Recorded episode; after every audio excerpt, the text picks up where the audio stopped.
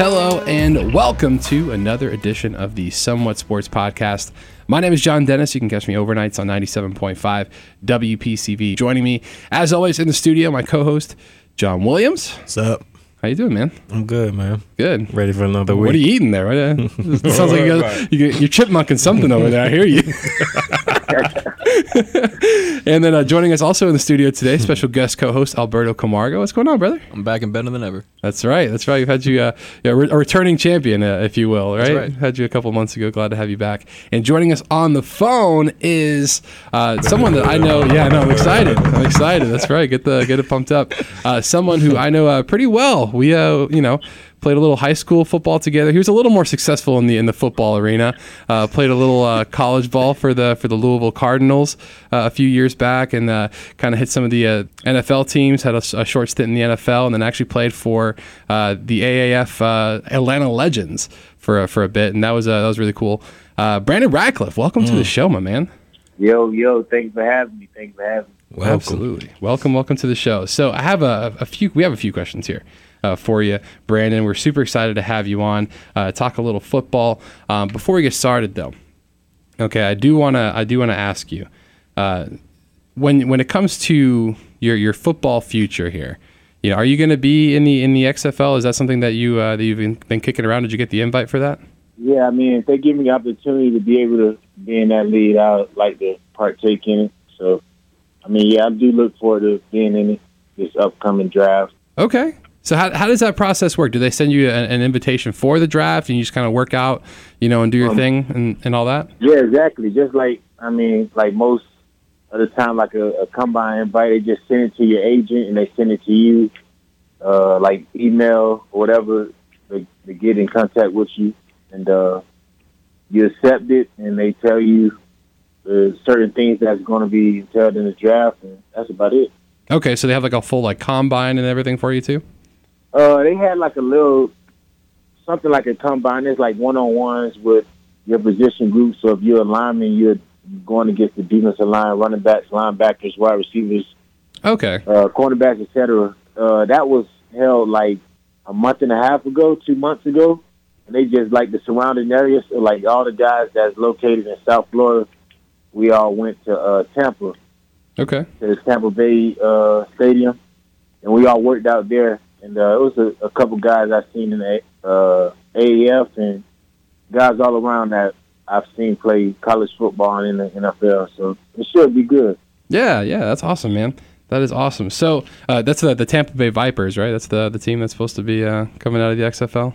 Yes, I'm pretty sure that's the name of it. Okay. I haven't really looked too much into the names. so they they make you play for teams that are in that particular region, like if they choose you. Uh, no, no, I think that's how the AAF was. Like it was based on teams. okay, like whatever team you was on, that's the team that had your rights. But this one, they're having a full on draft, so I mean, it's going to be players from from everywhere on every team. It's just whatever I guess that general manager or whoever picks. It's going to be a draft, such as the AAF was just they picked teams from that school. I mean, players from that school. okay, that's pretty cool. Um, So.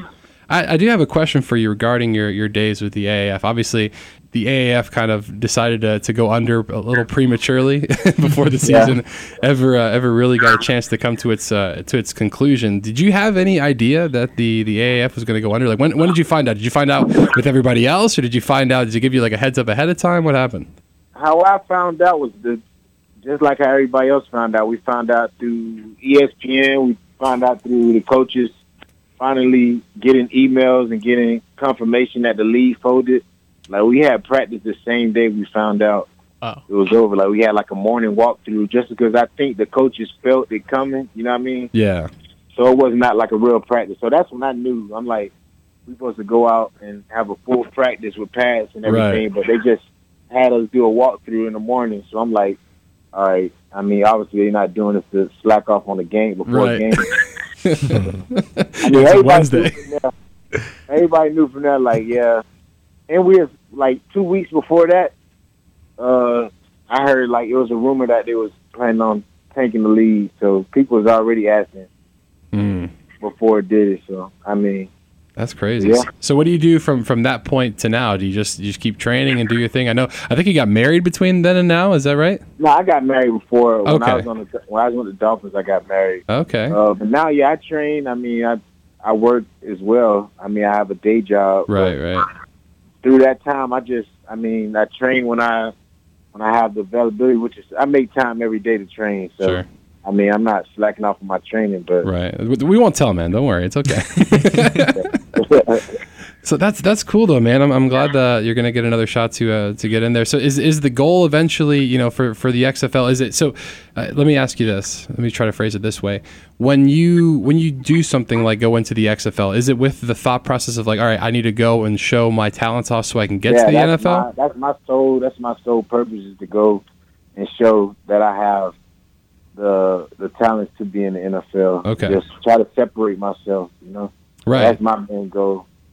I mean, I hope that's everybody's main goal is to level up and be at the top of the of this sport, and that's the NFL. You know. Sure, sure, sure. So you haven't you haven't come across anybody that's just in it for like I just really want to play in the AAF, man. That sounds like a I whole mean, lot I'm fun. sure it's guys. I mean, I haven't asked anybody, but I'm sure Right. guys that just want to still play. You know, they don't really Yeah. care about being in the NFL. But personally, my goal that's that's what I want to do. Yeah, I'm sure. I'm sure there's some guys who are on their last leg who are like, you know, I'll take this if I can if I can get it. Yeah, exactly.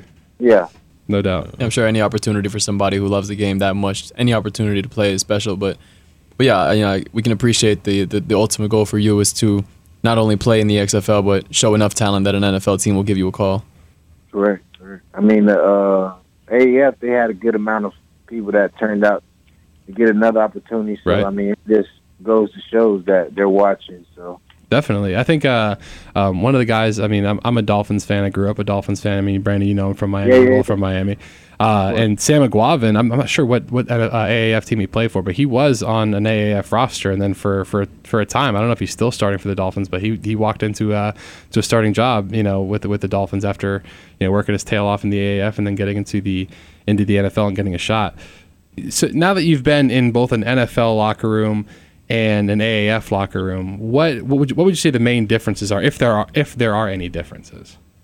as in the two leagues, Yeah, yeah, yeah. So like when you go like like what's the what's the the overall like locker room vibe like comparatively? Is it does everyone kind of go in the same way, or is there a different approach uh, to nah, each day? I Or think, I think the the mentality of everyone and just the vibes is totally different. Just if you put into account that the NFL, you have guys that's getting paid millions and millions of dollars, and at the same time, you have guys that's like, I mean, they make everybody makes good money, but it's still a lot of guys that have that ego, like they getting paid so much more, rather than the AAF. Everybody have a set salary, so like everybody just had the same intentions on how I feel, just trying to get to that next level, which is the NFL. So I feel like AAF, it was like a, a humbling point for a lot of guys, like almost the whole team. Like it didn't feel like a lot of egos. You know, Mhm. everybody just out for that common goal, and that's the the better themselves in, in football. now I, I do have a question for you. Uh, when it comes to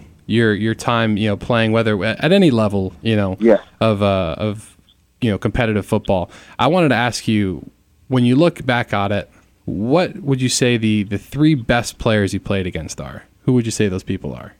Played against, Played against or played with? Honestly, either one. All right, uh, a guy that I played against in college and never in the NFL, but Deshaun Watson was amazing player, amazing talent. Uh, with obviously Lamar Jackson, amazing talent all around. Just probably the most talented guy I've seen with a football in his hand. Um, and one more guy played with or against. I'm gonna be biased and say in college again with Teddy Bridgewater, just how he was, the player he was, and that's just me, just going day to day seeing these guys from preparation to prepare to putting it on on the field with two guys that I played with, and then Deshaun Watson, which was amazing talent.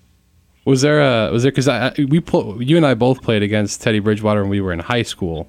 Yeah, Back when he played for, for Northwestern, was there a kind of a when you when did you know him while we were in high school, or did you not meet him until you got to Louisville? Um, I met him when I got to Louisville. I didn't know him in Miami, and uh, I mean, we got a, a, a good friendship from just knowing each other from playing each other in high school. So that was just an automatic bond because we all knew Right. each other from playing each other. You know. Did uh, did you guys have any like back and forth jabs? Because we had a little bit of a, a, a rivalry Yeah, between yeah, us. yeah. And, yeah. uh, I mean, we always picked on them because man, we beat them yeah, on on ESPN. That's so right. always- the prime time. Yeah, that I'm like, yeah. I'm like, man, y'all let us, y'all let us beat y'all on prime time on ESPN in high school. That's right. That was a that was a good time. I'm, th- I'm throwing back to the glory days, man. These people don't believe that uh, I used to be good at, at sports at one point. Yeah, man. Yeah, you used to get at it. Back in the Be day. proud. Be That's proud. right. Yeah. exactly, exactly. I will ask you, Brandon, if you had any left tackle better than Jonathan Dennis in your career. Nah, man, best of the best. Can't That's ask right. for a better Listen left here. tackle. quarterback. We're not gonna lie on this podcast today, man. quarterback was never afraid for that blind side hit. That's exactly right. He walked out there freely. Tell him.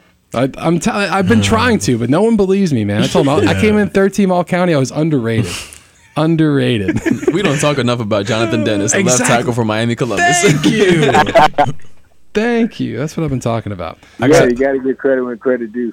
I got a quick question going back to what we were talking about before, as far as putting, you know, your career in your hands. As far as what when you when you're in college, you're you're at a point where you can almost pick your team that you go to, and this is your chance to develop to get to that next level. Yeah, Same yeah. thing with the AAF and XFL.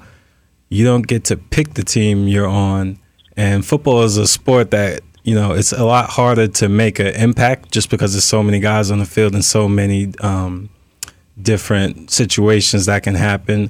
What what is your mindset and what do you think that you need to do to be able to stand out from everyone? Because it's not like you can pick the you know the system that you're in. It's harder to to choose that. Um, what is in your control that you think you can you can do to make sure you're seen from the from the highest level?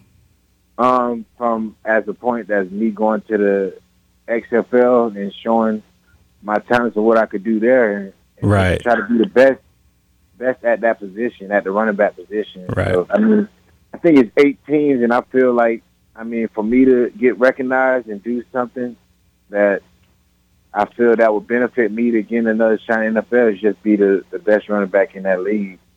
And I mean, I'm sure they're watching. If I'm the best running back in the league, I'm sure I get another shot. So that's how I approach it.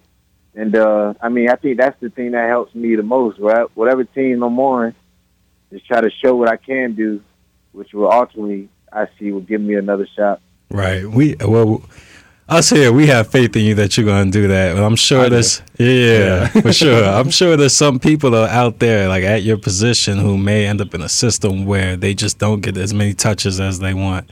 And they're faced with that with that issue. So um, I guess I was just wondering, you know, what it, as far as football goes, what do you do when you're in that position where you're not getting your touches and you're you're fighting to get to a next level and be seen?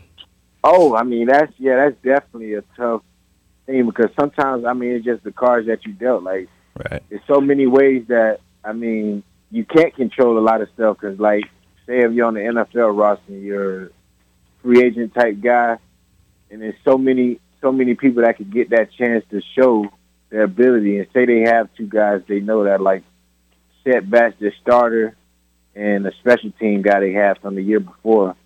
And if they draft a guy or whatever, and you're the free agent guy, Mhm. Your chances are a minimum to none. But I mean, I would just say, I mean, whatever opportunity you get, just try to make it your best opportunity.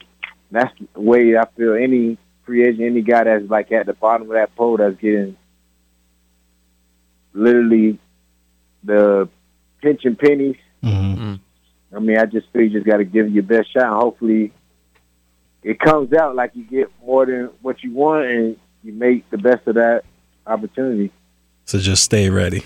Just stay ready. That's all you can Yeah, do. that's that's all I could give a person that's in that situation. Right. Okay. So, Brandon, let me ask you a little bit more of a of an X's and O's question. Um, Yeah. When it comes to like blocking schemes, like I know in the modern day, you know, most teams run hybrid block blocking schemes when it comes to like you know your your running game, whether it's uh, zone or power. It's, it's mainly Yeah. just a, a mix of both. Do you have uh, a certain scheme that you're more comfortable in? Do you Do you like you know having the vision of, of like a zone read, or is it do you do more of a Nah, like more following the lead me, blocker? I never, I never really felt like I had like a certain style that I love to just run in. I mean, I just want the ball, right. whatever way it is. I mean, inside zone, in, in, in between the tackles, outside the tackles. I feel, I mean, all of them work. It's just if it's blocked right and you read it right, you read the, the right holes and etc. Okay. So I mean, I mean, I don't, I don't have a, a preference on inside zone, outside zone, power plays. I just feel if they're blocked right and, and you read it right, Right. every play could be successful. Yeah. As long as the guys up front do what they're supposed to do, just give you the ball. Exactly. All they got to do is just push the guys out the way. All you got to do is run through the hole. Yeah. X's and O's. There you go. All it is is X's and O's. So, uh, one, one last question in terms of like X's and O's and stuff like that. Um, the the jump between you know high school uh, you know play calls and stuff like that versus versus college. You know, obviously you know there's like a there's a bit of a gap there. What, what would you say is the biggest gap? Is it between you know going from you know where we went to high school to you know to Louisville, or maybe going from Louisville to you know when you started getting you know some of these these uh, you know playbooks from you know the Titans and and the the Colts and the Dolphins and all that? What would you say is the, is the bigger jump? Um, I definitely say from high school to college because college is like they're really teaching you methods and terminology of the football game. As in high school, depending on high school you go to nowadays, like they don't really teach you film study and teach you everything about reading the playbook. You know what I mm-hmm. mean? So when you get into college, if you're in a good system, as I was in Louisville, Petrino, I mean, he had almost he he was an NFL offensive coordinator, so he had that same style. So I wouldn't say NFL to, I mean college to NFL. I'd say from when I was in high school, we really didn't have as much like terminology and everything as we did in high school. That's awesome, man. Well, thank you so much for joining us, Brandon. We really appreciate your time. Uh, and best of luck to you, my man, in the XFL. Hopefully, uh, a team picks you up. And uh, if they don't, they're missing out, man. Because I mean, going back to you know just watching you with the AAF, you know, and, and just through high school, college. I mean, you're a beast. So hopefully, uh, someone picks you up. Yeah, brother. Do you guys have anything else? No, just thanks again for joining us. Yeah, man. Good luck in the good luck in the tryout and good luck with the, your future. Ah man, thank you. We'll be watching. Yeah, we have a reason to watch the That's XFL. right. Yeah, we got That's somebody right. to root for. Check him out. Uh, Brandon, you want to plug your uh, your Instagram and Twitter? Uh, yeah, you can probably have Brandon Radcliff just like that. R A D C L I F F, right? R A D C L I F F. Yep. Awesome. Well, thank you so much for joining us, man, on the Somewhat Sports Podcast. You have a great All day, right, man. brother. Thank you for having me. All right, y'all take care. Take care, man. All right, so transitioning to uh, more NFL centered stuff, I want to talk a little bit about NFL officiating. Oh boy. It's great, right? No. Let me just go ahead and say no right off the bat. I'm just like, to me, it's driving me up a wall because they did this whole thing in the offseason of being able to challenge these these pass interferences, you know, offensive, defensive, whatever, even if, you know, they saw it, they didn't see it, whatever, challenge whatever the ruling was on the field, right? And in theory, like it was supposed to prevent stuff like what happened with you know the Rams and the Saints last season, when the where the Rams you know basically caught the better end of the stick uh, because of a, of a blown call, basically a blown pass interference call. And I understand that that was the basis for it, for being able to mitigate and go back and change you know blown calls, but if we have a system in place that's supposed to keep referees accountable when it comes to these plays, they need to use it. Yeah. It's driving me crazy. My, my thing is like, one, the implementation of the rule was like completely reactionary. You know, like Right. if if that referee doesn't blow that call, there's no fan outrage.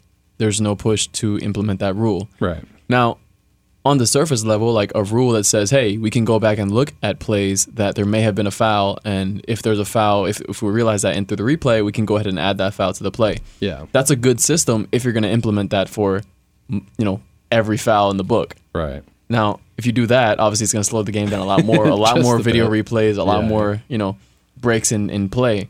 Right. But it, I, I think it's happened a few a few different times this year in games that I've watched where the commentators will say, "Okay, so this play right here, they're reviewing for pass interference, but there's very clearly like illegal contact, but that's not a reviewable foul." Right. So like the defender will, you know, be handsy with the receiver Right. past five yards from the line of scrimmage, Right. But not while the bef- ball's in the air. right, right so- before the ball's thrown. even though they see that on camera, Can't they can't they can't it. go back and give that foul. Well, I mean, there's holding on on every play in Sure, the NFL, yeah, right, right, and, right. and You c- basically almost every level of, of football. if you made that, if you made that reviewable, we'd never yeah, we the would. games. the, no, the ball wouldn't go. It would just keep going backwards consistently. But that's not that's not to me like the point. The point, like I, I, the reason why I bring this up is because when you look at a game like the Chiefs Colts game, mm-hmm. right, where it's a primetime game, right? So everyone got to see it yeah, and everyone gets to see that phantom offensive pass interference call that was called on T.Y. Hilton. poor Ty. I'm telling you. Another, uh, another. Uh, I wouldn't say he's local because he, he went to FIU. I don't think he's from actual South Florida. But I'm not sure where he's from, but yeah, Yeah, but call him South Florida kid. Yeah, Yeah, I'm gonna call him a South Florida kid because it helps my, you know, helps bolster my community. Anyways, um, but the, the thing that drives me crazy is like the, he goes up to the corner, right? And I understand like pick plays have become more and more popular in the NFL, and so they're trying to throw the flag on those to discourage and dissuade receivers from engaging uh, cornerbacks in in a way that's that's you know impeding them illegal. from yeah, yeah. so that I understand. But when you look at the replay, because they threw a flag on T.Y. Hilton, and then offensive pass interference, yeah, yeah. and then Frank Reich threw his challenge flag and said, like, look at the play again. He didn't touch him, and they went back and they reviewed it. And I can't remember who the guy in the booth is for for NBC. Their their referee. I don't know if it's Dean Blandino, whoever it is. Their referee in the booth says, "Oh yeah, they're going to go ahead and they're going to take a look at it and they're going to see that Ty It's not Pereira, ran right? up to it. It might be. I'm not Pereira's sure. in Fox. Pereira's I Fox, have no think. idea. There's a there's a revolving door of referees on every single network because all these calls are so f- outlandish that they need someone else to come over here and interpret the rules because even the people on the field don't know the rules.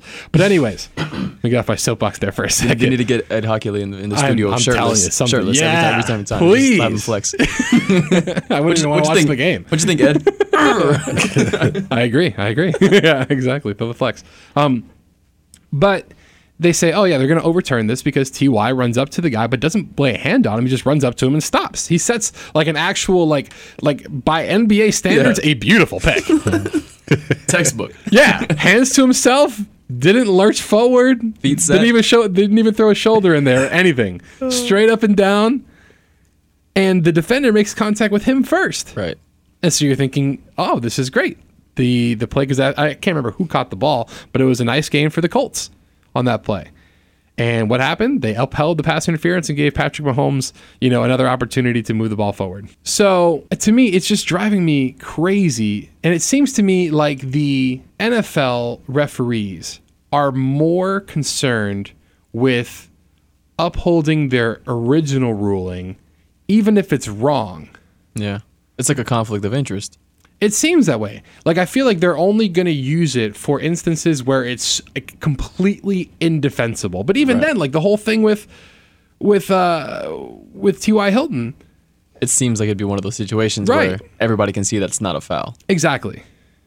It, it, it seems like a, it seems like that's a situation where somebody's, I don't want to say ego, but everybody has that internal bias where Right. they don't want to be wrong. Right. Especially somebody whose job it is to be right. Right, all but the that's time. that's why you have people who are unbiased and some like somewhere else say, "Hey, Yeah. you know, you need to turn overturn this." right. And Yeah. they need to have seniority over the refs on the field. something. They Yeah. need to Yeah. do something. I mean, I understand like it's you know a, a fraternity of referees and they have to have each other's backs and and yada yada yada, but we're like this is a multi-billion dollar industry, Yeah. and not even just the people who are invested in the NFL. We're talking about people who are betting their own money on on some of this stuff, right? Right, right, right, You know, yeah. like like the whole Vegas sportsbook you know industry is massive. Yeah. And it's going to be know? legal soon. You know, for, for once, people won't have to be under the book about it. Right. Under the table about it. Exactly. I mean, I'm not I'm not trying to like cape up for for you know the betting community and the gambling community. I'm just saying like you're you're in a lot of instances you're changing the outcome of a game by refusing to overturn a call that's clearly wrong.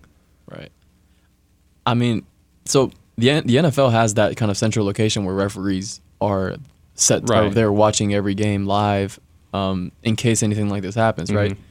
I saw. Yeah. To John. To John's point here, he like he mentioned how there's some of the referees in that office should have seniority over the ones in the field because, Right. you know, if you're on the field, you have one angle at it. You see it one time and you make a ruling right there. When the people in the office have you know the multitude of camera angles, maybe even more than we see on TV, just to look at it.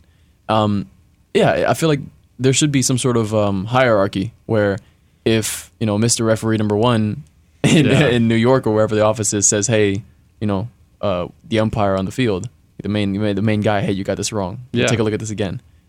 Maybe that should be the kind of the overarching, you know, the gavel by the the judge's gavel. He slams his gavel. That's the ruling. Absolutely something. Because I tweeted about this the other day, and I'm trying to remember which game it was. But oh, I remember. Yeah, it was the Dallas game against the Saints, where uh, Dak throws a ball, and it they weren't sure whether or not it was a incomplete pass or whether it was a fumble, right? Oh, so it was like ca- ball was caught and Yeah, the, well, the ball was like got- the ball was like like kind of like bouncing towards like that gets hit. The ball kind of like flails forward towards you know the the sideline. Oh, I see, I see. Yeah, yeah. And uh, Saints player comes up with it. I'm not sure which player it was. I can't really tell from the from the camera angle, but he takes it and he runs it into the end zone. And you look at this is a Sunday night football game a couple weeks ago, and I'm sitting here watching the broadcast, and one referee shows the other referee his hands like in like a you know like the emoji where like he's got his, his, shrugging. his- yeah He's he's, he's shrugging with the, the palms up like I don't know, and then he looks at the other referee and the other referee also goes I don't know either, and then they made a ruling on it. But yeah, but and then that was it. because the rule is they have to make a ruling on the field. yeah. and neither of them know what to do, right? like look at him. I'm showing you the picture right now. Yeah, yeah, He shrugs, and then the other guy goes, "I didn't see it either. I don't know." So in that in that situation, like who does somebody come running in from left field and say, "Hey, I saw it"? yeah, you know? exactly. so, uh, so a concerned uh, fan on the 50 yard line, like who, you know, I don't know how much you know better vantage point you need from that point, but Right. like I. Referees are prone to mistakes. The same thing with with baseball umpires. Right. You know, I, I was gonna say like we're calling like balls and strikes. I mean, there's been a, a, a, starting to grow, you know, minority of people who are asking for it to be like robot umpires, Motorized, right? Yeah, Yeah. for so that way they can keep track of you know balls and strikes where they actually are. Right. You I would say it's it's like the situation where um, sometimes in, in baseball, if there's a play at the plate, it's I don't know, the home plate umpire says, "Oh, he's out." For some reason, the guy standing on the left field line will come running in and say, "No, I thought he was safe." And Right. in that situation, it's like somebody needs to be able to make that call right away, so that there is a precedent for like what we're basing this off of if they have to review it. But in that case, the two referees closest to the play had no idea what to do, Yeah, and now they have to make a ruling based off having no idea, and that that doesn't really. it doesn't make any sense. It to doesn't, no. Especially in a multi-billion-dollar industry. First off, where they're still having guys, fifty-year-old guys with chains walk out there to measure ten yards. Get out of here with Uh, that. Bring out the chain gang. Come on. And the guy, like he just, he just like I think the football ended up here at the end of that play. Just sets it on the ground. Right. Hmm, all right, guys, let's keep going, and like moves the waves the chain gang forward. You know, like I mean, we need to to to get rid of of this. Listen, Like, you can you can easily pay somebody to sit in the booth, wherever city, pick a city in the country, have them sit in the booth, and you have one guy that only watches defense. I'll do it. He only watches defense. Yeah. Just pay me. It's Another fine. guy, I'll do it. he only watches offense, and then when a play is called on the field, then you go and review that. Because I've been watching the offense the whole time. I see what, Right. what goes on.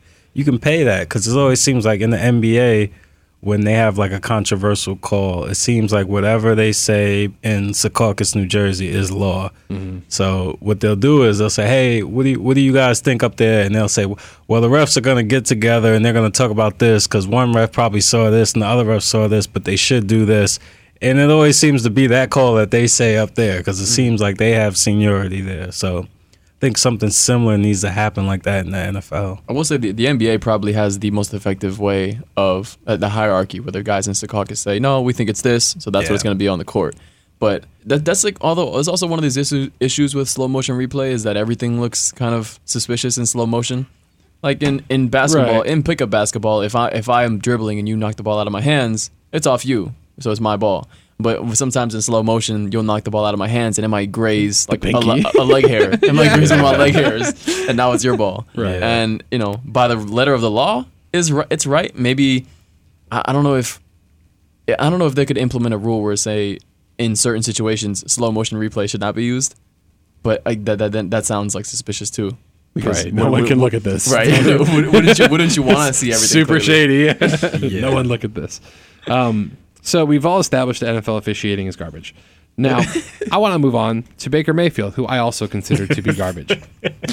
From garbage to garbage. Yeah, we're going. This is a good, We're staying in the dumpster. we're staying in the dumpster. That's good. I like that. Uh, so um, I have a stat for you here. Baker Mayfield and Lamar Jackson have faced pressure on a similar number of dropbacks. Baker Mayfield has 66. Lamar Jackson has 67 pressure dropbacks. However, their passer rating while under pressure is not similar at all. Lamar Jackson, as they some would call the best running quarterback, the best running back that plays quarterback in the league, has a 99.0 passer rating under pressure. Pretty good. It's pretty. That's above average, right? I would say so. What's an what's an average passer rating? At least under pressure. I don't know. I know 158.3 or if, whatever. Yeah, if, if 158.3 is perfect, then 99 is pretty good, It's more than half. especially under pressure. yeah. above, you especially, know. especially under pressure. Right. Baker Mayfield, 22.3. What? That's garbage. 22? 22.3. Did they have like actual numbers on like uh, passes attempted and completions, or is it just? Oh, just the, that's the number of dropbacks that they've had. It's Well, that's what I'm saying. yeah. In those 67 dropbacks, do they have like the number of actual passes he ended up throwing or not? Ah, I'm not sure. No, not, not, be not interesting. according to this stat. But I do have some stats from Baker on Monday Night Football, which you might find interesting. From last night? Yeah. Well, uh, time of Well, yeah, by the time this comes out, two nights ago. but San Francisco beats Cleveland 31 to 3. Nick Bosa makes uh, Baker Mayfield his. Um, I'm not going to say what word it is because we're not allowed to say that word on the podcast. But He gets his revenge. exactly right. He plants the flag, so to speak. Yeah. Uh, Baker Mayfield, though, eight for 22, 100 yards, zero touchdowns, and two interceptions. He was running around like a chicken with his head cut off all day. He was inaccurate. I mean, granted, there were some drops that some of the receivers had, but he was just inaccurate. And the, even the drops that they had, they were on balls that, I The- mean, need to be placed a lot better. The interception he threw to Richard Sherman was quite the bad pass. Yeah, it was terrible. I mean, even the the Antonio Callaway one, he like just dived it like into the ground. Basically, he had to come back and, and pick it up off the ground. And that's I mean, you can blame Callaway for a for a bad bounce, but at the end of the day, I mean, if he places it, you know, Over on. Antonio Callaway instead of on his shoulder, ankles, yeah. then he's fine. Everything works out. I mean, I'm not gonna say you win, but at least you don't have that interception. Yeah. So I just, to me, it's just so funny how everyone's ready to anoint the Cleveland Browns as you know this team that's going to make a playoff run, and I mean they they are lucky that right now the Steelers have their third string quarterback out there Yeah. because Mason Rudolph uh, got murdered over the weekend. Um, like he It, got it destroyed. looked like it at first. Yeah, was- like legitimate, like Juju Smith Schuster, like it looked like he thought that he was that Mason Rudolph was dead on the field. right. And I'm going to take this opportunity to plug a, a recurring theme that I've had on this uh, podcast before, where you need to start guaranteeing contracts for these NFL players. Yeah. Because at, Mason Rudolph does not have a guaranteed contract, and if he has some sort of, you know, I, I mean, we all know what happened to Ryan Shazier, right? Right. And it's been what two years since he's played. Yeah. now? And he, I mean, he's walking now, and he's Yeah, but he's not going to play on the NFL again. ever again. No, no, he's not. He shouldn't. he's lucky to have use of his legs at this point. Yeah. You uh, know, but what what happens when that's you know someone who is you know an undrafted free agent who makes an NFL roster? Yeah, and even Mason Rudolph being a quarterback, even him, he, I'm sure his contract isn't guaranteed. Not, I Not know fully we know it's, guaranteed. we know it's not guaranteed, but I'm sure Yeah. he doesn't have much guaranteed money, if at all. Exactly. So, anyways, I, I just wanted to bring that soapbox in for just a second, uh, so I can stand on it and proliferate. Yet another football is corrupt conversation. I love it. Yeah, it. well, you know. but I mean, when you look at the the Browns' upcoming schedule, right? It doesn't it doesn't lighten up, really. I mean, they've got the Seahawks next week, which On the road or at home? they've got them at home, but does that really matter? yeah, yeah, the Browns don't have the best uh, home field advantage, I'd say. Then they have the Patriots after that. Yikes. They play the Broncos. The Broncos just got their first win. I'm, you know, not, but they play at Mile High, which is a tough place to play in. Always, yeah. Then they play the Bills, and the Bills defense looks tremendous. Right. And it's, it's I mean, in November in Buffalo, I'm sure is very What's it- cold. uh, no, they're playing in, Oh, in in Cleveland Cleveland, for in that one. Yeah, okay. but still, though, I mean, it's, Cleveland. very- it's Cleveland. they have the misfortune of playing in in Cleveland. I- Cleveland. either way, I mean, I wouldn't want to go to either of those games to be honest with you. I'll sit. I'll sit and watch TV. Um, anyways, they play the Steelers after that, and then they play the the Dolphins later in the season. You can probably pencil that in as a win. Um, then they still play the Steelers again on the road after that. Then the Bengals. They, that, that's the, the that's the thing. They have the the fortune of being able to play the Steelers, who are on their second string quarterback on a good day. If Mason Rudolph ever comes back into the huddle after after taking that massive hit, And you the know, Bengals. And they play the Bengals, and they play the the- Cardinals, and the Cardinals are not very very good either. They, they do get the Bengals twice in the last four games of the season, which is probably helpful to their playoff. Right, push. but I mean, looking at their schedule, like, could you see them? I mean, realistically, like, based on how these teams are playing now, I don't see the the Browns really winning more than like five games for the rest of the season. Five more games for the rest I of the mean, season. e- even if you give them both games against the Bengals, which I'm, I think is a pretty safe bet, you could. give- I mean, you- you- well, they get AJ Green back at some point, But the Bengals. But AJ Green. Counterpoint. I mean, counterpoint. understand. Yeah, counterpoint. It's It's the not Joe Mixon. I understand. As long as they don't play on primetime, I think they'll be fine though. Andy Dalton not in primetime is okay sometimes. I mean, I will say, I expect the Browns to make a playoff push because of all the talent they have. Maybe I towards the end of the season, like when they start collecting some of these wins against you know the Steelers, the Dolphins, The Cardinals. the Bengals twice, the Cardinals. Yeah, Yeah, that's, that's what I'm saying. I think their schedule sets them up for a playoff push. I don't. I'm not gonna, you know, sit here and put money on the, that they'll make the playoffs, but I'd be very surprised if they are eliminated in, you know, early December. You know, right now, if if you were to to extrapolate this over the season, I think that they are favored against the Bengals twice. They're favored against the Cardinals, even at Arizona. They, I don't think they're favored against the the Ravens at home. Uh, I think they're favored against the Steelers, favored against the Dolphins. Um, I don't think they'd be favored against the Broncos, Patriots, Seahawks, or Bills. So that's what they're eight and eight. I mean, it, okay, so the AFC is. You can get it at nine and seven. I, I, that's what I was thinking. I mean, maybe not win the division because I think the Ravens are in prime position to do that if they ever, if they're, you know, if they can hold up, if they can continue to, you know, just Right. give Lamar Jackson the entire offense. But Yeah. is it is it impossible for the AFC wildcard teams to be nine and seven, eight and eight? I don't think so. You know, we've seen wildcard teams be eight and eight before. Yeah, but that's so rare though. But anyways, I'm done talking about Browns football for the for the day, probably for the, for the rest of the week at least. Um, but Until next week. But while we're on the subject of playoff football, let's talk about Dolphins Redskins. Oh yeah, baby. A real Super Bowl preview here. Game have- of the year, Do right we have like a toilet bowl flush sound that we could play? I don't think we have that in our in our sound effects here. I'll have to get that uh, in for next episode. Listen, Like a nice thi- little whoosh. honestly, the, the, I'm excited for this game.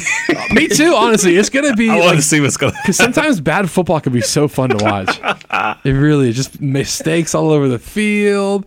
You know, someone slips on a banana peel, the ball goes into the end zone. Like you know, Yeah, but we we've seen bad teams like try to see who's going to be better. right? This could be one where people are trying to. to be worse, yeah. Maybe. You're gonna play your second string quarterback, where we're trotting out our third string. There you go.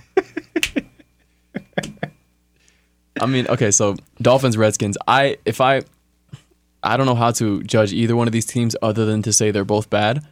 But when they're playing each other, can we expect the Dolphins to put up points because they haven't been putting up points all season? Oh my gosh, this Yeah, is I, I mean, to me, when you look at like the Redskins' offense looks like halfway decent. They're not good, but they've got some good pieces there. Would you play Haskins in this game? No, Yeah, I, I, I don't know. I think that he's. I don't think he's just. He's just not ready right now. But I mean, if, if he's if he's, He's gonna not get any, if he's gonna get any playing time at all, it's got has to be against the worst team, surely. Think they have an argument for the worst team. You can't. You can't put him in and then pull him right back out after that, though. Well, maybe he'll get some confidence and you know just play him out the rest of the season. I doubt the Redskins are trying to win I- games.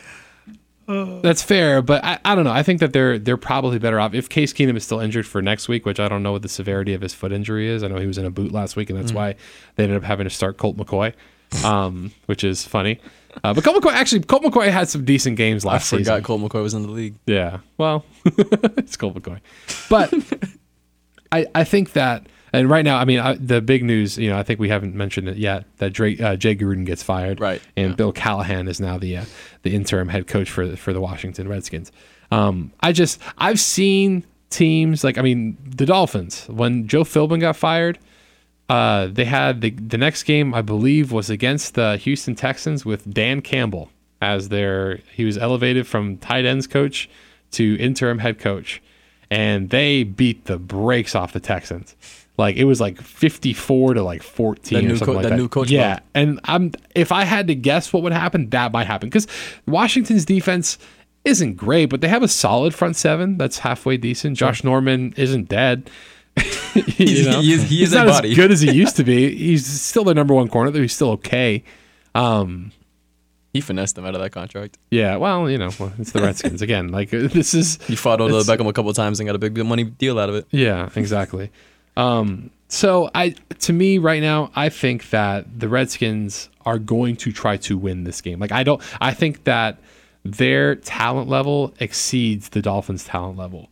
And I know it's sad to How say. about the state of the, the state of these two teams? And we're know. talking about which one's going to try to win. yeah, exactly. And that's the thing. Like, it, it- I don't think any of the Dolphins players are really on board with like the whole tanking thing. Right. You know, just like I don't think the the the Washington players are are really uh, on board with the whole tanking. And how could thing. you be if you're you know a competitive person? You're Exactly. That, hey, we're going to try to lose. And when you go head to head, like evaluating these rosters, I, I give Washington the edge here, and Yeah. they're going to be coming in re-energized with a new head coach.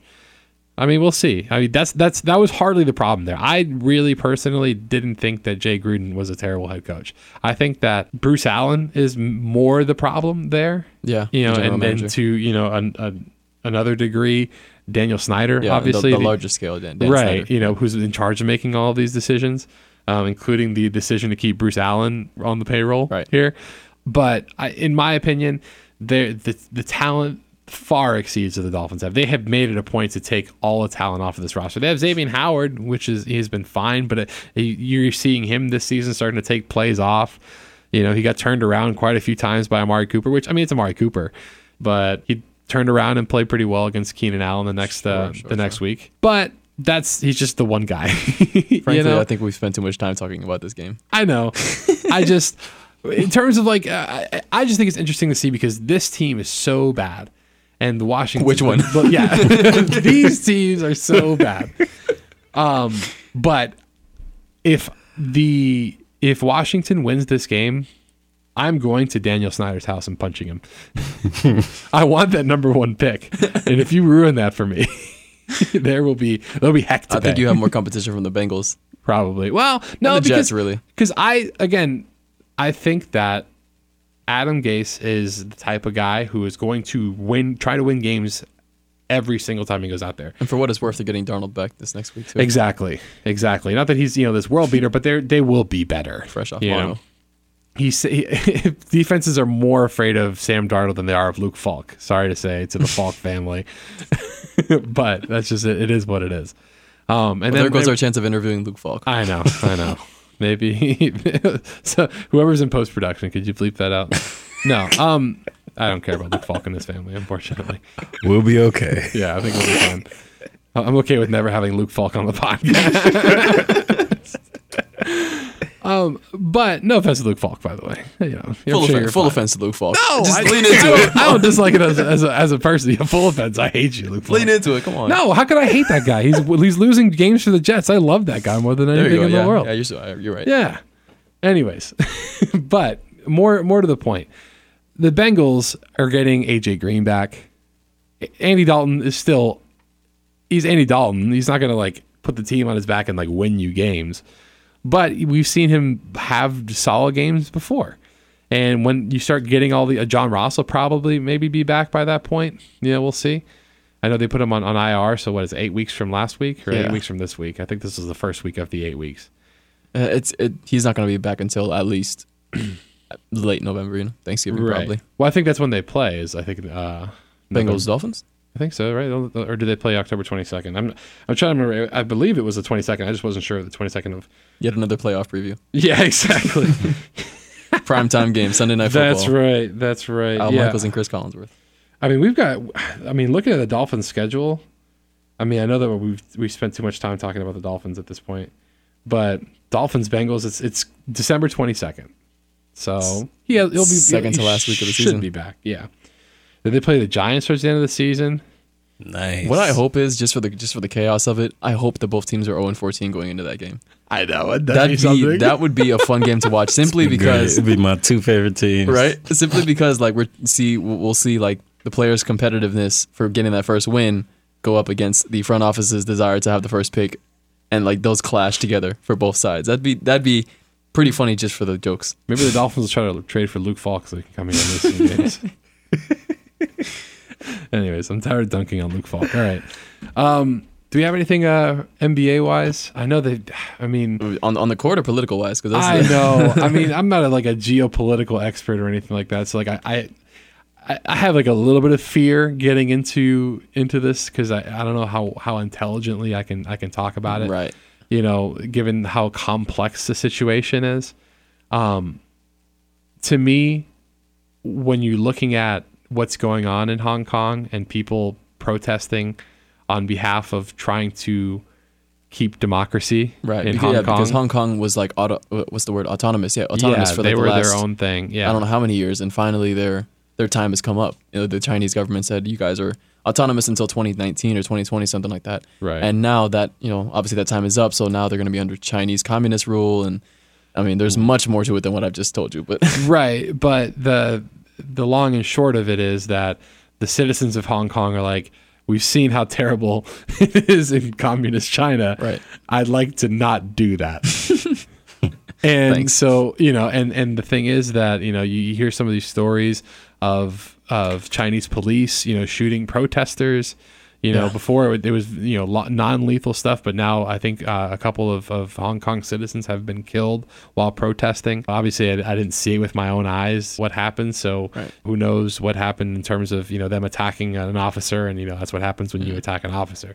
Um, but at the end of the day, I mean, it's disappointing when you see the NBA's what the NBA's stance has been on this.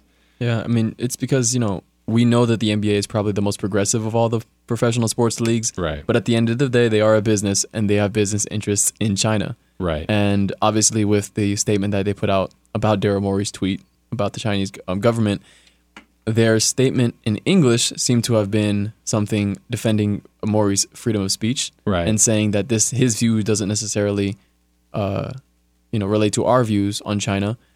But apparently, the Mandarin translation of it seemed like they were apologizing for Daryl Morey. So the people, you know, so NBA fans here in America were saying, "Why are you guys being so?" Did they just think that like no one in America was going to try to translate the Chinese version? Is that what they thought? Apparently. Like, they didn't mean, think of- they just- there's probably no Chinese people who are listening to this. It's fine. It'll be fine.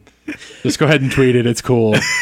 Yeah, so that, that they've NBA's faced that backlash from American fans who were saying, "Why are you guys being so apologetic towards a government that is so obviously opposite of what Americans stand for?" And you know they've got to face the consequences of having business dealings in a shady country. That is correct. And I just I'm reading this thing now, and this is from uh, from Deadspin. Uh, internal memo: ESPN forbids discussion of Chinese politics when discussing Daryl Morey's tweet about Chinese politics. Yeah, but that, that's ESPN's policy for the last few years has been no politics in general. Yeah, but when it enters the arena of sports, like it's your like you're if you uh, masquerade as a as a sports media company. I mean, and I don't like want to disparage like ESPN as a company because it's not just them. Like they're not the mm-hmm. only ones who are not talking about it. There's plenty of other uh, sports media outlets that are just declining to talk about it. Yeah, I mean it's because it's a conflict of interest. Like the NBA has business dealings in China, so they're not going to disparage China. The ESPN is not going to disparage the NBA because they have Right. the NBA deal. But at what Same thing with point do you just say like, okay, like I understand that we have business dealings there. Are we sports broadcasters or are we sports journalists? Right. Like, are we entertainment? Are we entertainment talking heads, or are we people who are, you know, who people trust to bring them sports news? And that's the thing that's like that's crazy to me, and because it, it's not just it's not just ESPN, it's also Nike who has pulled off Houston Rockets gear off the shelves in in in China to avoid any sort of backlash. You know, and when you, a company like Nike decides to, you know, cape up for for Colin Kaepernick and have him be one of the spokespeople for Nike because he's like, oh, they're he's protesting, you know, injustice, social injustice, and we're totally behind that message. Apparently not, Yeah. because they're doing the same thing in China, and guess what? You're capitulating to the Chinese government because you want those Chinese government dollars. Which they have a lot of. They do, But uh, yeah, I see what you mean. It's, but it's at the end of the day, like, I mean, stand for something. That's the part that drives me insane. Like, stand for something. Like that, you can't talk out of both sides of your mouth. Like that drives me up a wall. Because I'm sitting here like, it, regardless of what side of the fence you fall on. I mean, even with when it comes to and the NBA's defense of this whole thing. You you said it yourself when they when they're talking about the English translation. It sounds like they're saying like, oh, we you know uh, Daryl Morey, you know he's he has his his views, and you know we uh, we refuse to. Um, I can't remember exactly how they worded it. They essentially pleaded the fifth. Kinda, but like they, they like he has like his views and he's allowed to have his views, basically. They just didn't want to say anything about it. Right. But like you said, the Chinese version was more apologetic, as opposed to like, oh, we're going to let the tweet stand for itself. It is what it is. You know, that those are his views. Yada yada. The Chinese was like, oh, we're so sorry that Daryl Morey said this. Right. You know, he's a he's a you know a terrible person. Don't listen. you know, obviously I'm, I'm, I'm exaggerating a little bit, but like that's that was more along the lines of what they were saying in the Chinese translation. Stop talking out of both sides of your mouth to protect your wallet. Like that to me is like is so ridiculous. Like you said, you can't sit there and look at the atrocities that are going on in in in China.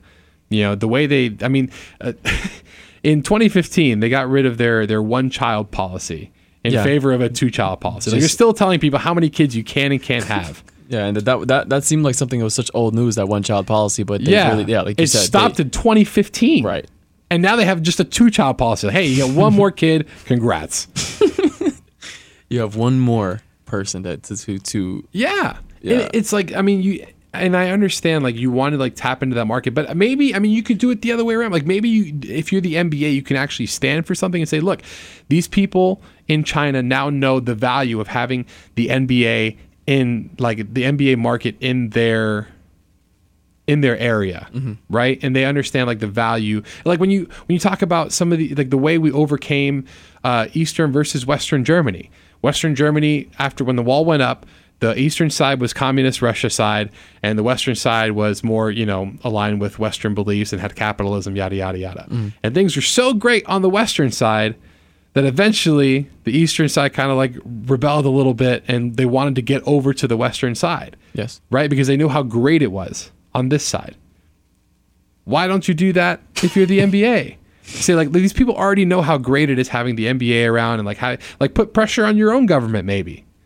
But everyone's so scared of the Chinese government, which I understand because people get black bagged all the time There, I was gonna say we, we can see what happens when you resist Yeah. the Chinese government. That's what's happening in Hong But then, but the, the, the part that infuriates me is people capitulating to this government and saying like, ah, it's cool, like we love your dollars so much that it's fine. I just think the, M- the NBA is not gonna not going to um, you know champion the protesters for obvious reasons because now they're getting into like you said geopolitical uh, issues and that's not their agenda. They don't uh, like any sports league. The NBA is going to try to stay away from politics because they're they're just sports.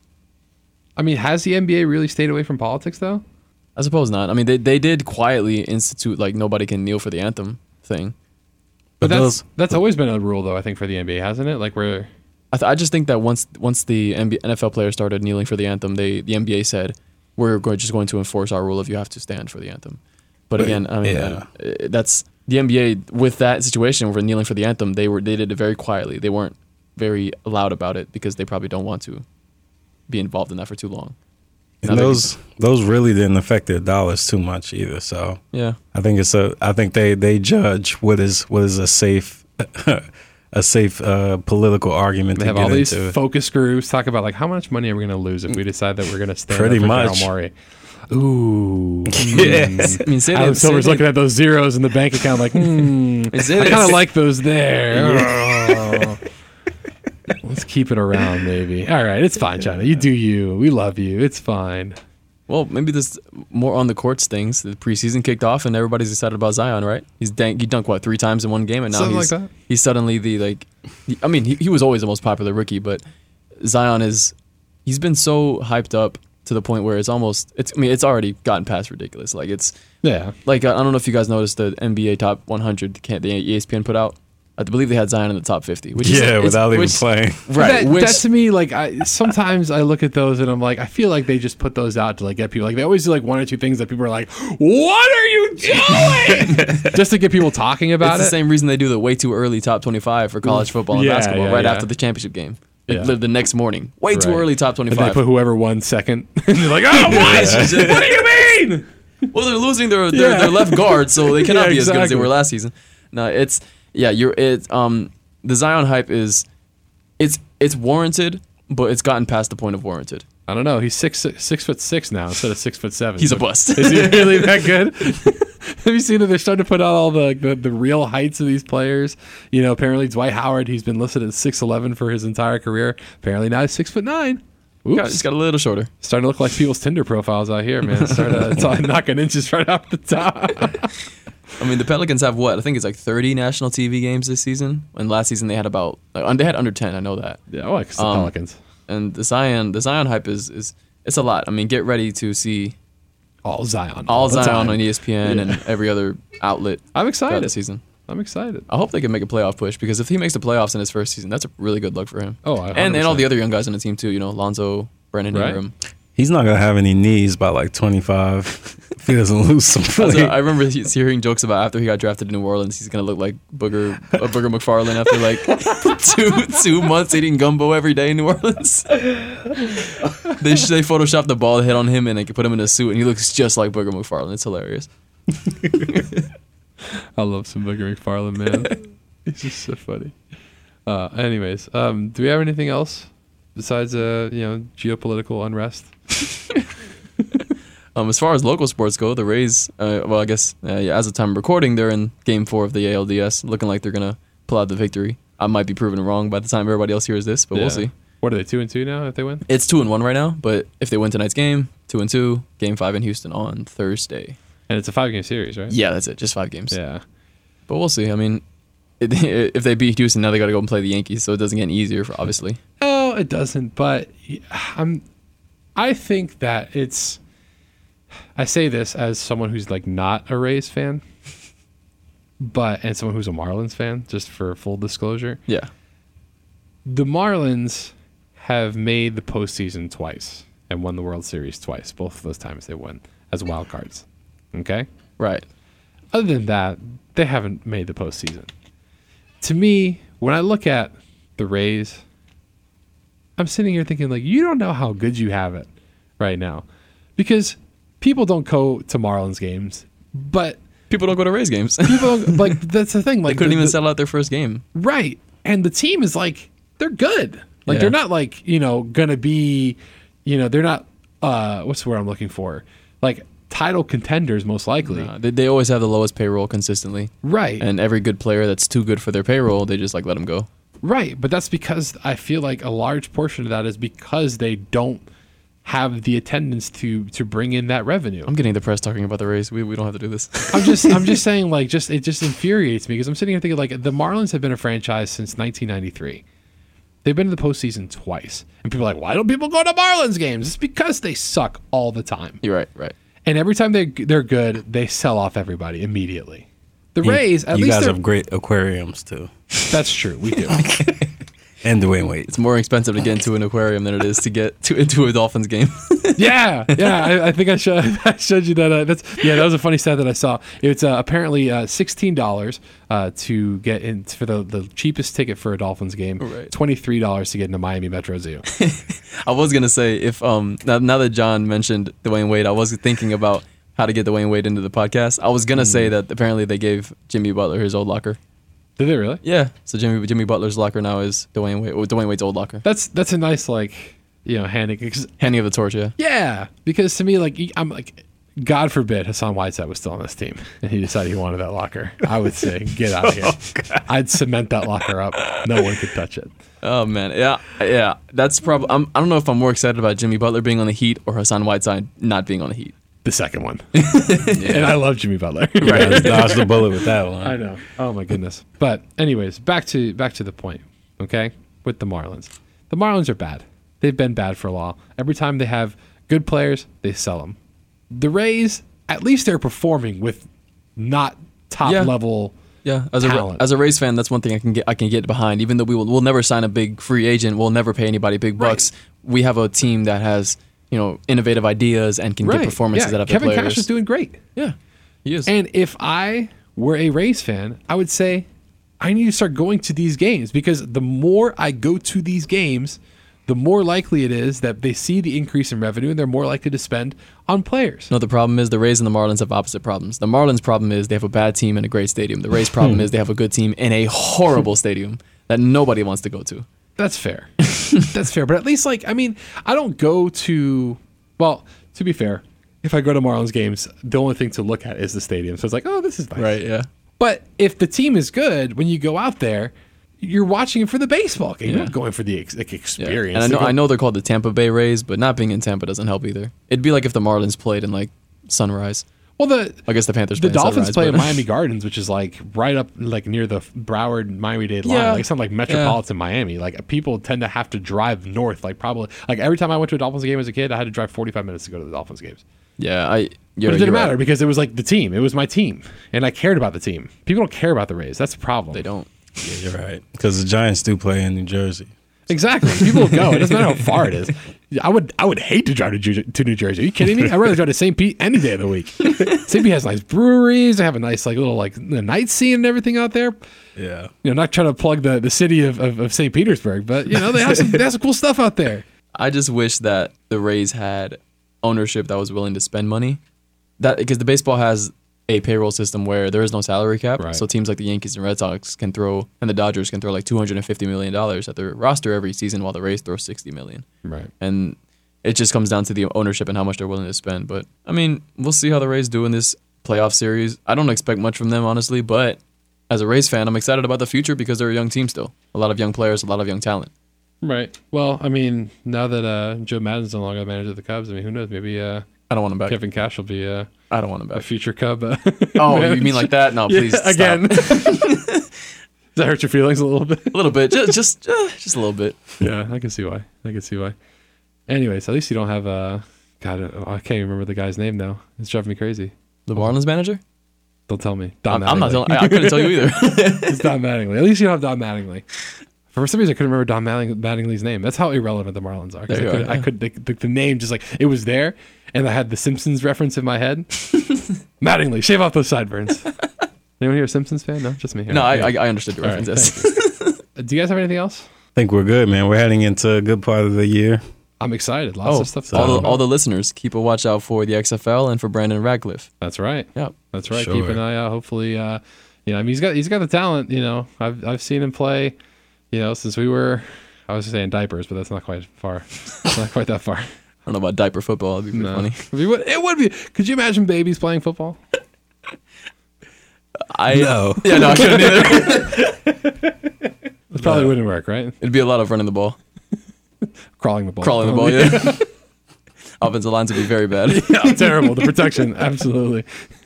It's how kind of like how the Dolphins Redskins game is gonna look. It's, it's diaper football. if you can envision, It's both teams pooping their pants. Anyways, all right, that'll do it for another episode of the Somewhat Sports Podcast. Thank you so much for joining us. Uh, you can catch me on Twitter and on Instagram at John Dennis Radio. That's J O N Dennis Radio. John catch me on IG, JL Williams five. Alberto. Catch me at Alberto A L B A R E T O E on Twitter, So clever. and same thing on Instagram, just with an underscore at the end. Fair enough. Is Yes, it, there was two Albertos. Apparently, somebody on Instagram got to that name before I did. Had a little underscore. You couldn't do the one at the end. You were an Alberto. I wasn't gonna do all that. Who puts the underscore the underscore annoys me enough already. That's fair. That's fair. You can always catch Somewhat Sports uh, on Twitter and Instagram at Somewhat Sports. And uh, thank you so much for listening to this episode of the Somewhat Sports Podcast, and we'll catch you next week.